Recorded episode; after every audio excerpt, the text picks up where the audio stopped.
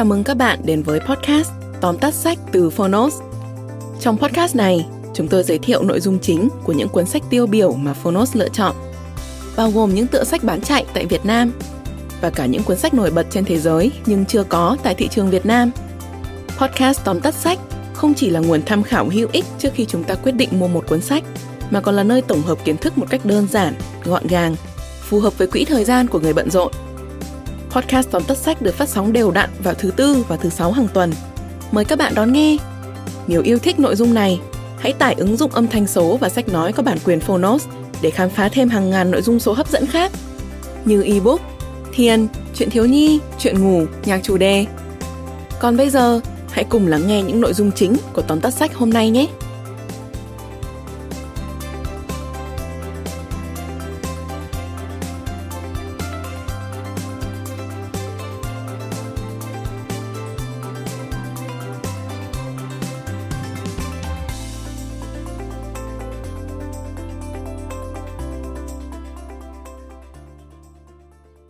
Bạn đang nghe từ Phonos. Tóm tắt sách Dạy con làm giàu tập 6 Tác giả Robert Kiyosaki.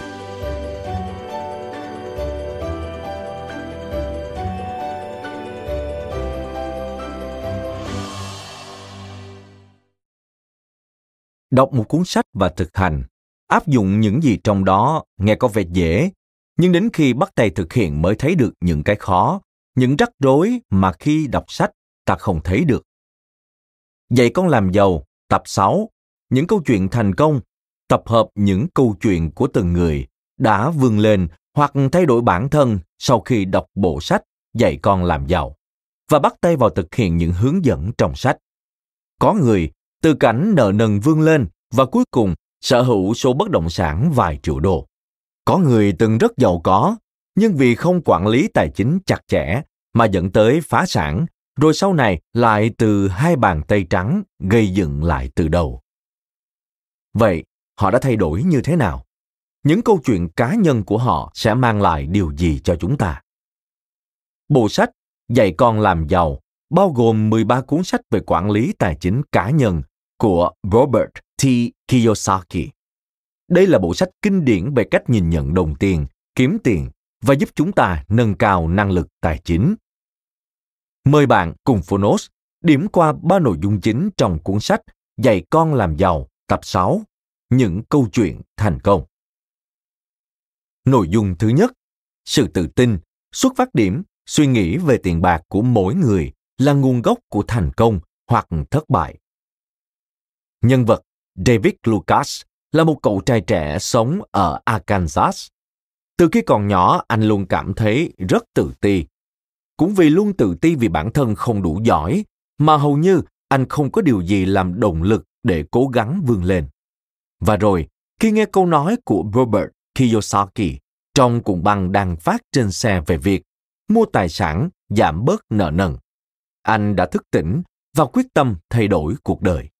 Anh nghĩ rằng mình có thể làm được anh bắt đầu đi vay ngân hàng để đầu tư vào bất động sản và tìm người thuê số bất động sản đó. Như vậy, anh từ một người tay trắng, một người luôn tự ti vì bản thân không đủ giỏi, một người bình thường, chẳng có gì xuất sắc. Sau khi vượt dậy lòng tự tin của mình bằng cách chọn đặt niềm tin vào dạy con làm giàu, David trở thành chủ sở hữu hai căn nhà đôi, tám căn nhà cho thuê cùng với số tiền tích lũy lên đến hơn 200.000 đô la hay như cặp vợ chồng Ed và Terry Coleman ở California.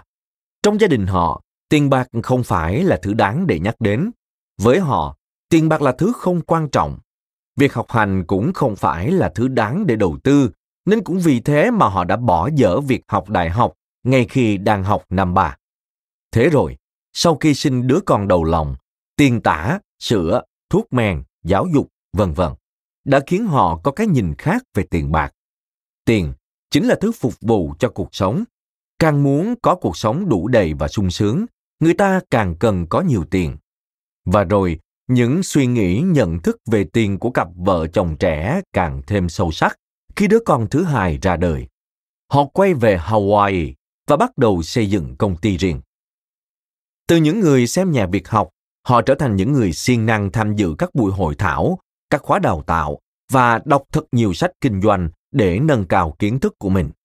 Cứ như vậy, rong rã nhiều năm, họ thay đổi góc nhìn, thay đổi tư duy và tự tin vào bản thân. Số tài sản mà hai vợ chồng có đã lên tới 7 căn nhà và được họ cho thuê để kiếm thêm thu nhập. Tài sản của họ còn bao gồm lượng tiền mặt hơn 130.000 đô la cùng với khoản tiền đầu tư gần 100.000 đô. Nội dung thứ hai, không bao giờ là quá sớm để bắt đầu học hỏi. Cậu bé Alishan Kubala đã bắt đầu có ý thức về tiền bạc, kinh doanh và làm giàu khi vừa mới học lớp 4. Chúng ta thường hay nghe nhiều người bảo rằng đừng để trẻ con biết về tiền bạc quá sớm, bởi nếu ở độ tuổi trẻ con mà chỉ chăm chăm nghĩ về tiền bạc thì đứa trẻ sẽ khó mà có tuổi thơ hồn nhiên, vô tư lự. Nhưng mặt khác, tại sao chúng ta không dạy và hướng dẫn cho những đứa trẻ cách tiêu tiền khôn ngoan, cũng như có thể kiếm được đồng tiền chân chính từ những việc làm nhỏ bé, phù hợp với độ tuổi của chúng? Vì suy cho cùng, xã hội hiện đại không thể vận hành mà không có tiền. Dạy trẻ về tiền bạc càng sớm thì tư duy tài chính của trẻ sẽ càng vững vàng. Cậu bé Alison Kubala cùng với em trai Eric đã bắt đầu chơi những trò chơi về tiền bạc từ lúc nhỏ cùng với gia đình thông qua trò chơi Cash Flow của Robert Kiyosaki, thiết kế dành cho trẻ con. Được cha mẹ ủng hộ, cậu bé ban đầu bán đá cuội lót bể nuôi cá. Nhưng vì thu nhập quá ít, nên cậu chuyển hướng sang bán nến. Bởi cậu thích làm nến và đã từng làm nến để trang trí cho tiệc Giáng sinh. Mẹ lập trang web, còn cậu thì đi phát danh thiếp ở nhà thờ và trường học để tiếp thị sản phẩm. Chi phí ban đầu cậu chi ra cho việc kinh doanh là đâu đó 20 hoặc 30 đô la. Nhưng tài sản của cậu đã tăng lên gấp đôi chỉ sau một thời gian ngắn kinh doanh. Khám phá những điều mình thích và tạo ra tiền bạc từ đó sẽ là một kinh nghiệm quý báu cho cậu bé mai sau. Con đường đi đến độc lập về tài chính có thể bắt đầu sớm và đơn giản như vậy đấy. Nội dung thứ ba. Đường ray cuộc đời, rẽ vào đâu để có thể thay đổi cuộc sống. Stacy, 30 tuổi, một người mẹ đơn thân, bỏ học trung học và sống bằng phúc lợi xã hội. Cô lún sâu vào những suy nghĩ không lối thoát về tương lai. Cô sợ sự thay đổi bởi cô cảm thấy rằng như vậy sẽ tốt hơn. Việc thay đổi sẽ mang đến rất nhiều rủi ro và nguy hiểm. Và khi bản thân rơi vào vòng xoáy của tiền bạc và tình cảm, cô cảm thấy vô cùng bế tắc. Cuộc sống này thật chán chường. Cho đến khi cô đọc được bộ sách dạy con làm giàu, thì sự tự tin trong cô mới bắt đầu trỗi dậy. Lúc ấy cô mới có thể tỉnh táo nhìn nhận cuộc sống của mình và cô mới đủ minh mẫn để hiểu rằng cô cần thay đổi những gì để ngày càng tốt hơn. Cô có một người bạn cung phong là một bác sĩ y khoa. Cả hai hùng tiền mua trò chơi Cash Flow 101 và cùng chơi một cách nghiêm túc.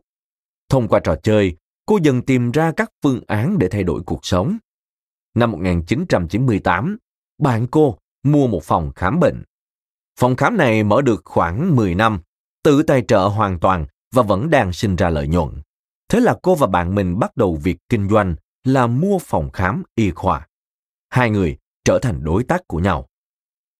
Từ một cô gái sống nhờ vào tiền phúc lợi xã hội, khi cô chọn một ngã rẽ cuộc đời vào việc đầu tư và mong muốn thay đổi cuộc sống, cô đã trở nên giàu có khi sở hữu hai căn nhà luôn mang lại thu nhập. Và điều quan trọng là cái nhìn của cô về bản thân đã thay đổi.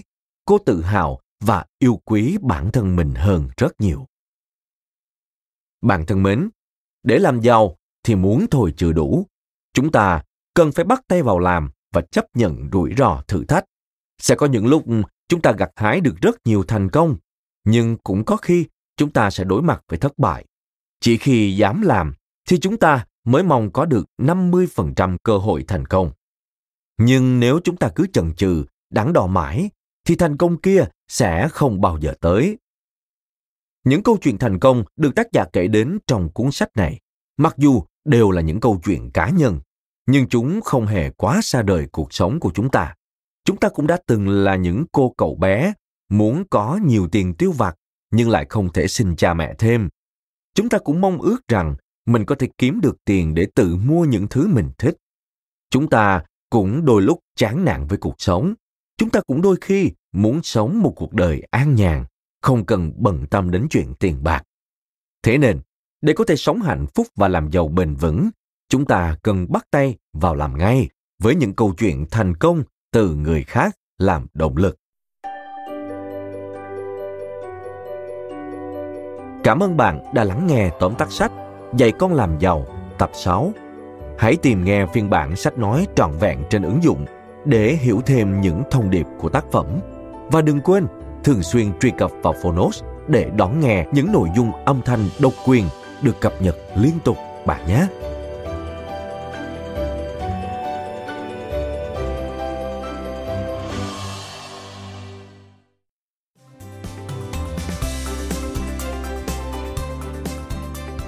Cảm ơn các bạn đã lắng nghe podcast tóm tắt sách.